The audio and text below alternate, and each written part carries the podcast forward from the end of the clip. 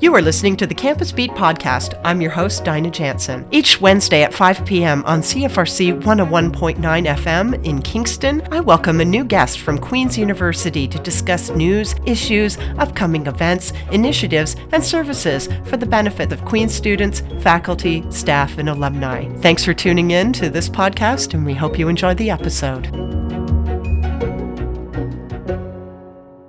Good afternoon, everyone. Welcome to Campus Beat. I'm your host, Dinah Jansen. And today in studio is Carly D'Amico from Student Academic Success Services right here at Queen's University. Thank you for coming to the show today, Carly. Well, thank you so much for having me. This is very exciting. It's very exciting for me, too. I've just learned uh, while uh, Carly's working uh, at Student Academic Success, Ser- Success Services, she's actually got about 10 years of broadcast experience behind her, too. I did it for about a minute or two. Yeah. yeah just a minute, just, just a little bit. Was, I just dabbled for a little bit and then, yeah. This, well, th- this is really exciting. Oh, I, I have so much to learn from you. so, um, tell us about yourself. Um, who are you, and what is your role at SAS? Sure. So, uh, I am the promotions and administrative coordinator, which means I kind of have a MacGyver position. Okay. I like to sort of do it that, talk about it that way. I put out a lot of little fires. So, if you come to the front desk, that's me. If you phone, that's me. If you email, that's me. If you're tweeting, if you're Facebooking, if you're direct messaging, that's me. Um, I'm taking care of that kind of thing. So, automatically you know somebody at Queens. So there you go. If you're new to Queens University and you're just trying to figure out where to go and what to do, you can always come by SAS in Stauffer Library and say, "Hey, girl," and I'm there. That's me. I'm Carly D'Amico. Um, I also am in charge of uh, not just the communications and the social media, but also some of the HR and some of the financing and making contracts and building schedules and all that good stuff. It's it's a little bit of everything. So, hence the MacGyvering. Yes, exactly. Can you do magical things with paper clips? Well, sometimes. sometimes. There's a lot of posters that are being done right now. Indeed. And uh, sometimes I use them. Yeah, to keep myself organized. Try to, anyway. Okay, so we've we've mentioned this uh, word SAS again, Student Academic Success Services. What is SAS essentially? So essentially, we are an academic service for all students. We're all we're free service on campus, located in Stauffer Library, and we're for all students, all years, all faculties, all programs. It's not remedial, and it's absolutely free. And there's three main ways that you can access our services. The first is online. Mm-hmm. So we have modules for all kinds of things that you need in the academic realm. Mm-hmm. We also have big, big workshops on campus that you can go. If you're in res, you can bring your floor with you. We also have graduate workshops as well.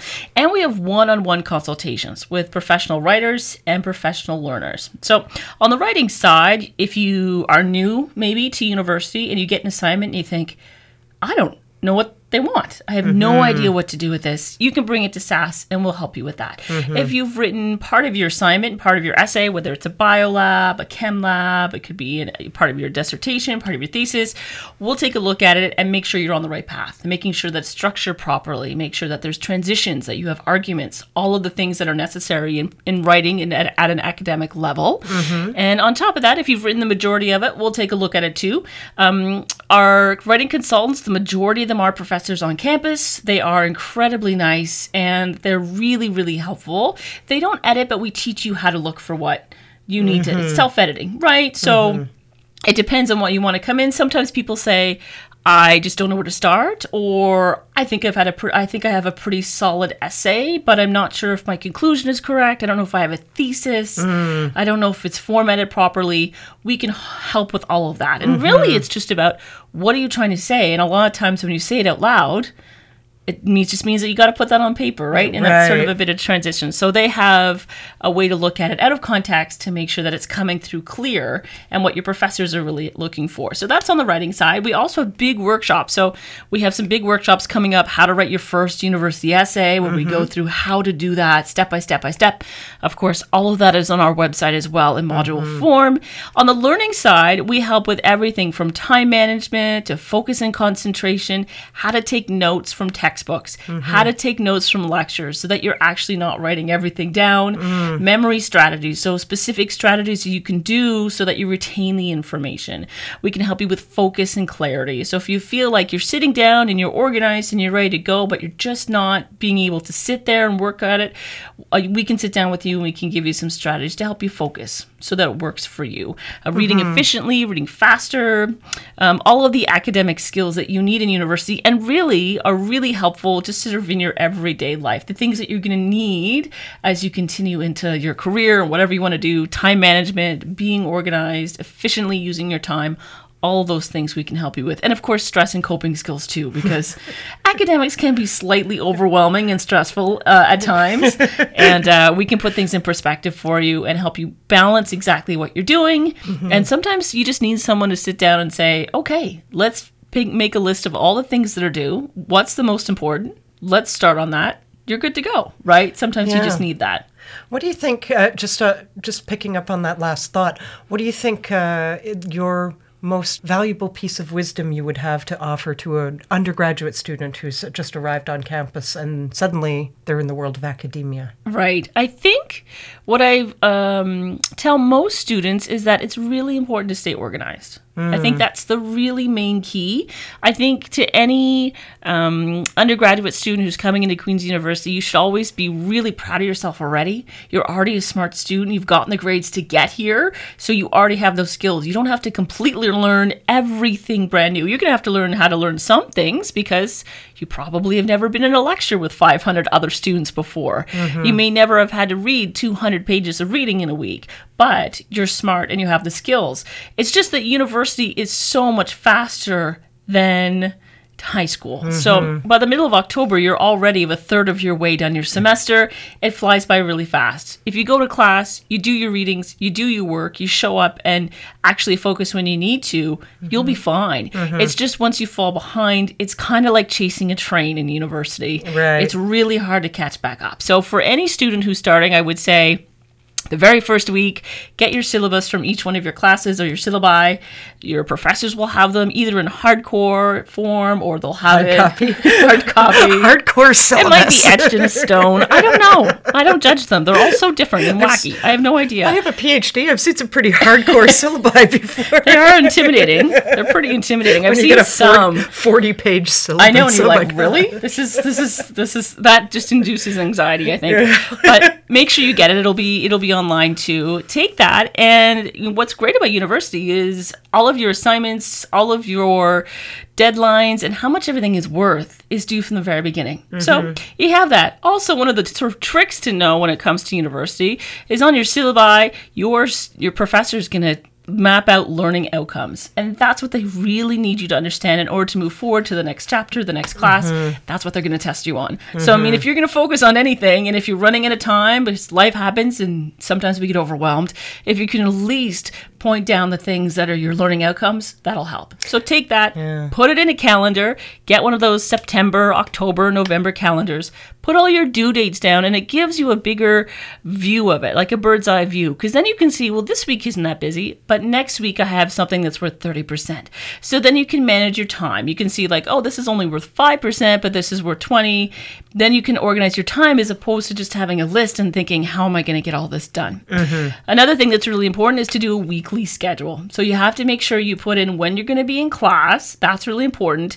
And then you also have to put in the things that you know you're going to be doing. So you have to put in sleep. Mm-hmm. I know sleep isn't the funnest thing to do when you come to university. I, actually, I quite appreciated sleep. Oh, beautiful sleep. It is it is so tricky, right? You're in residence, you're away from home. There's all these exciting things to do and see. Mm. But if you uh, have gotten only two hours of sleep and then you try and study for ten hours, Oh, your brain's not going to work. It's just there's only so many Red Bulls you can drink, and then you just get a you know gut rot. It's not going to help anybody. So you really really need to get your sleep in there. So put that in your schedule, and then as, assume in general for every class you have, you'll have an hour and a half to two hours of work outside of class. So if mm-hmm. you have five classes, that's an extra 10 hours. It, it adds up to about 45, 50 hours of work, mm-hmm. which seems very overwhelming.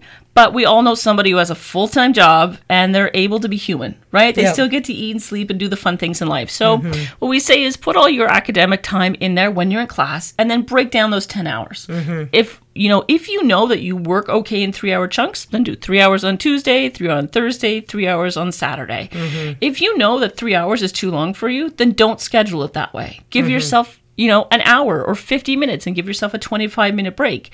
And don't schedule the time when you know you're not going to do it. So if you're not a morning person, don't schedule that you're going to do your homework at 6 a.m. on a Monday morning because it's not going to happen unless you're a morning person, right? And mm-hmm. if you know that every Thursday night you go out with your friends and you go to the movies or you go somewhere special, then don't make yourself do the homework when you know you want to go out. Mm-hmm. You know, make it work around your schedule. Just balance it. And then when it's mm-hmm. in your schedule, you know you got to be doing your work, sit down and treat it like a job. And then when you don't have anything scheduled, it actually feels like free time. You're not mm-hmm. stressed out about it and you're a much more happier human. Mm-hmm. Really. And I mean, it, if you can mitigate the amount of stress you're going to feel in university, it's a much more happier experience. And you'll be able to experience other things more wholly, right? So we just, if you keep yourself organized and you got a weekly schedule and you got yourself a monthly calendar, I'm telling you, go to class, do the readings the teachers tell you to. Do the readings. Do, you know, if they the tell you ahead of time to read a chapter before you go to class, I promise you the class will make a lot more sense Yes. if you've done the readings. Yes. So do it. And I mean, some professors are really great and they post all of their notes ahead of time up online. You can go, you can print them out, get them bound. Then all you have to do is take that to your class and then take notes while you're there. Don't worry about it being perfect when you take notes. Just take your notes and then rewrite your notes. Mm-hmm. Making summary notes is one of the most essential things to remember what you're Oh, learning. yes. Indeed. It's so, so important. So, if you go to class and you rewrite that notes after class or within a week, chances are you're going to retain about 80% of that information. Mm-hmm. If you go to class, you take notes and don't look at it for 30 days, and then you open it up again, there's a good chance you're going to forget 30% of that information. Mm-hmm. It's like missing a third of your lecture. So, it's really important that you put aside time, even if it's an hour or two per week, to rewrite your notes, mm-hmm. whatever that is for you. If it's in physical form, if you want to do it digitally, whatever works. and then when you have to study for an exam or a midterm, all you have to do is pull out your summary notes and you're good to go. Mm-hmm. Because when you come and all of a sudden you have all these midterms and all these exams at the same time, you're going to think to yourself, how in the world am I going to reread everything? Right. And the answer is you can't. no, you can't. That's why we give you six weeks to do the mm-hmm. work. So go to class, do your readings, do your summary notes.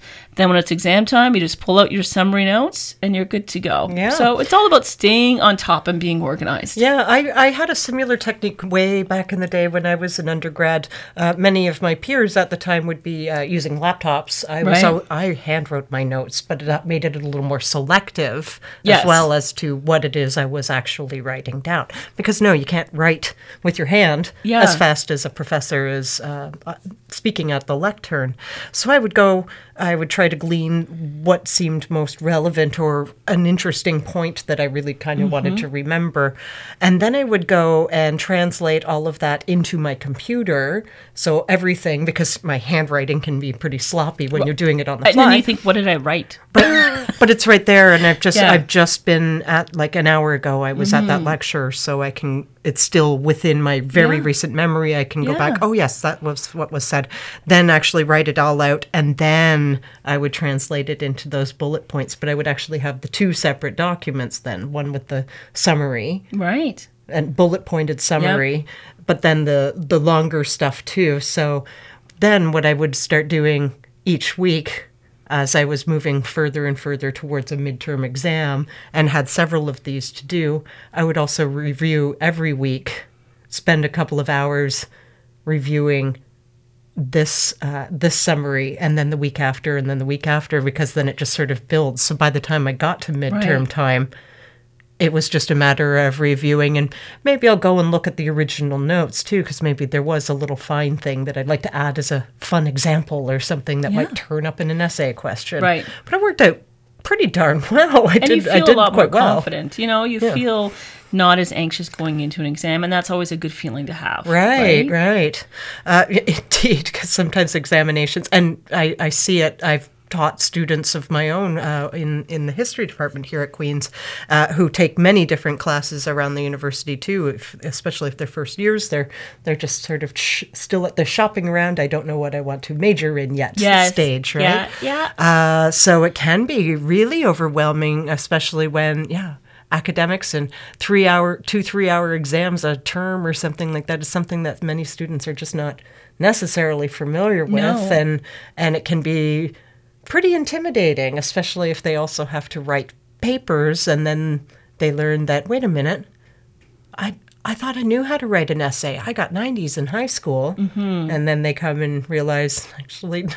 Yeah. that's uh, the way that's ri- that you've been taught to write is not how you form an argument. Yes. Yeah, it's very, very different. And Yeah. and I mean I think too when you first start university, you have to give yourself a little bit of a break. Oh, yeah. You know, and room to grow. Yeah, there's so much to learn. And when we talk to students about writing in general, we do say that there is a real difference between academic writing in university than there is to high school.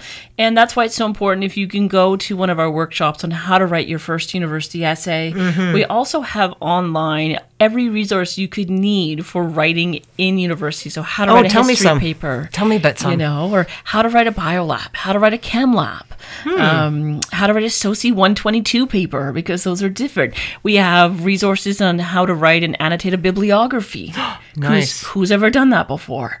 I have. but before you, like, most people aren't going to just say, I'm just going to do that for fun today. Um, you know, and we have resources on three different types of theses. So you understand how you would build them and how you make argumentations and, and propositions. We also have all kinds of resources for uh, English as an, uh, as an additional language. So if you're looking for things about pronouns and, and grammar lessons, all of that is online too. So I would suggest go to workshops if you can. Um, if not, you can definitely use our online resources. They're all in module form. They're mm-hmm. really, really handy. You can go through them. They're in PDF form. You can print them off and keep them in your laptop. And or you can, you know, stop by and visit one of our one-on-one writing consultants and they'll go through it with you and say, okay, this is what you have.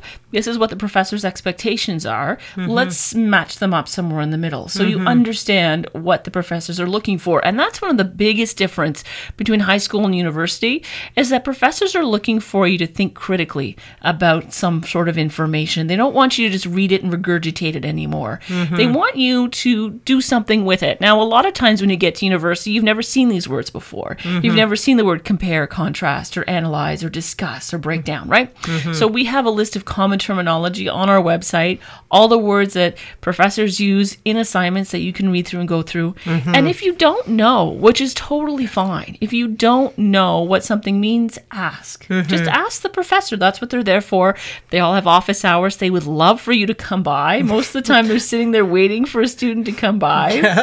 that, indeed, I've, I've gone through whole semesters without a single student Right? coming to office hours. But I'm like, well, gee whiz, I must be doing a really good job. That's right. I am the best teacher ever. Wow. yeah, that's what they're there for. You know, they, they want you to succeed. Everybody here on campus wants you to succeed. That's why there's resources. That's why their services are here. It's just different uh, because in high school, your teacher might see, oh, you're struggling. Let me reach out to you.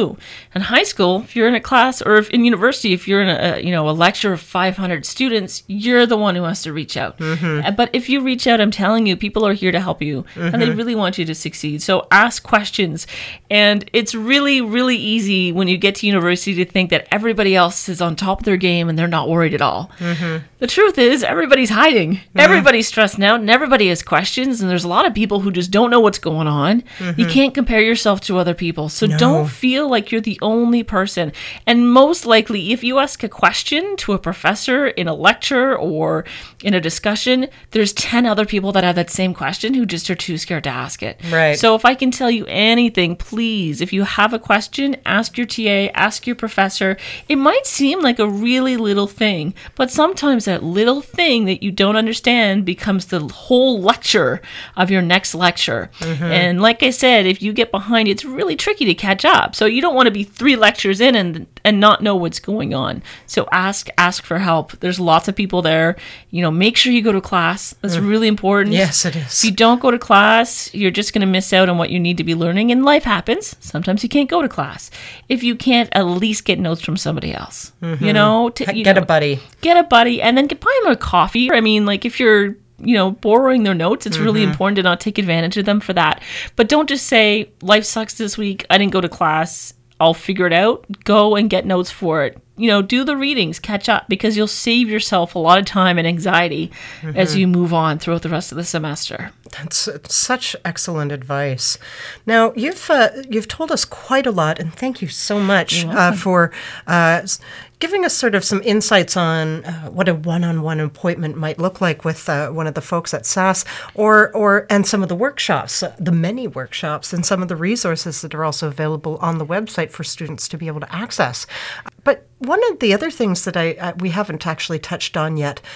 SAS also offers specific support for students whose first language is not English. Yes. What kinds of supports are in place for folks who are not only finding themselves uh, maybe in university for the first time, in some cases, they might be uh, in Canada for the first time uh, in a place where they're speaking English, but they're not necessarily speaking English as a first language. So, what kinds of supports, what kinds of challenges might actually be in place for that those students, and what supports do, does SAS um, have in order to respond? Right. So, I mean, anytime you're coming to a new, you know, when you think about coming to Queens, and even if you're from, let's say, Ontario, it's scary. So, you can imagine English not being your first language. We see a lot of students who are graduate students, PhD students, who English is their third or fourth language. Yes. Which is crazy to me. Like, share some of your smarts because if you can do a PhD and have three different languages, it just it's baffling to me. It's unbelievably how talented the students are. Yes. The graduate students here on campus. It's unbelievable.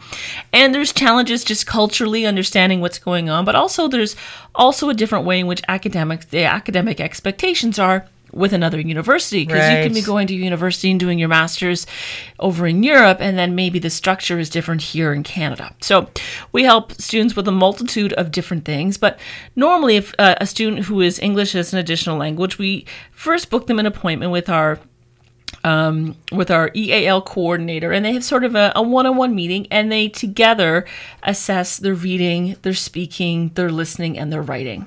Sometimes a student wants to come in because they want to work on presentations because that they find that difficult. They're okay with the writing, but doing a presentation in English is difficult for them. Sometimes it's pronunciation, and they want to sit down with somebody buddy, and work that out. They want to sound more um, uh, more like they fit in around here, or just so that they understand what people are saying. Uh, sometimes it's about listening. A lot of times it's about writing as well.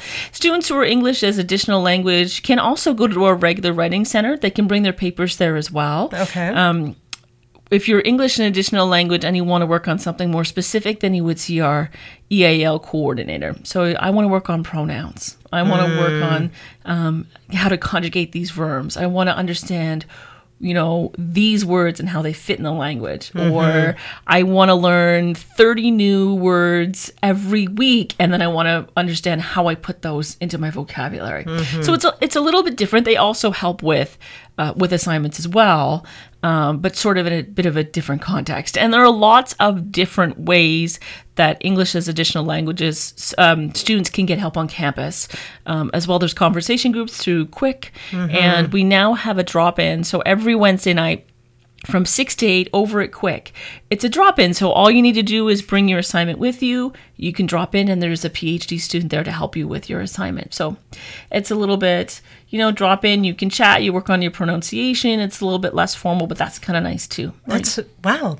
That's Yeah. fantastic. Yeah. Now, one thing I just sort of wanted to pick up on, um, it, it occurred to me um, with the phrase English as an additional language. That's something I haven't heard before. Tyc- typically, I hear English as a second language. Right. But as you've remarked, there are many students that are coming in that already have second and third or possibly fourth languages, and then they're learning English. Yes, there's a lot of students who we see who, especially at the graduate level, um, already speak one or two or three languages already, and then they're learning English as an additional. So there are sometimes students who are learning English. Um, as a second language, but we also see a lot of students who see who are learning English as an additional language. So we've changed our uh, the, our language around it as well, so people feel more a little bit more inclusive about it Right. uh, and just sort of making people aware that the people who are learning English, it's not because it's their first time learning it or the first language. It could be their third or their fourth, right, and everything in between. and it's uh, with the with the English as a second language, it might uh, suggest that uh, services are only available for people that are learning English as a second language, Right. whereas uh, English as an additional language.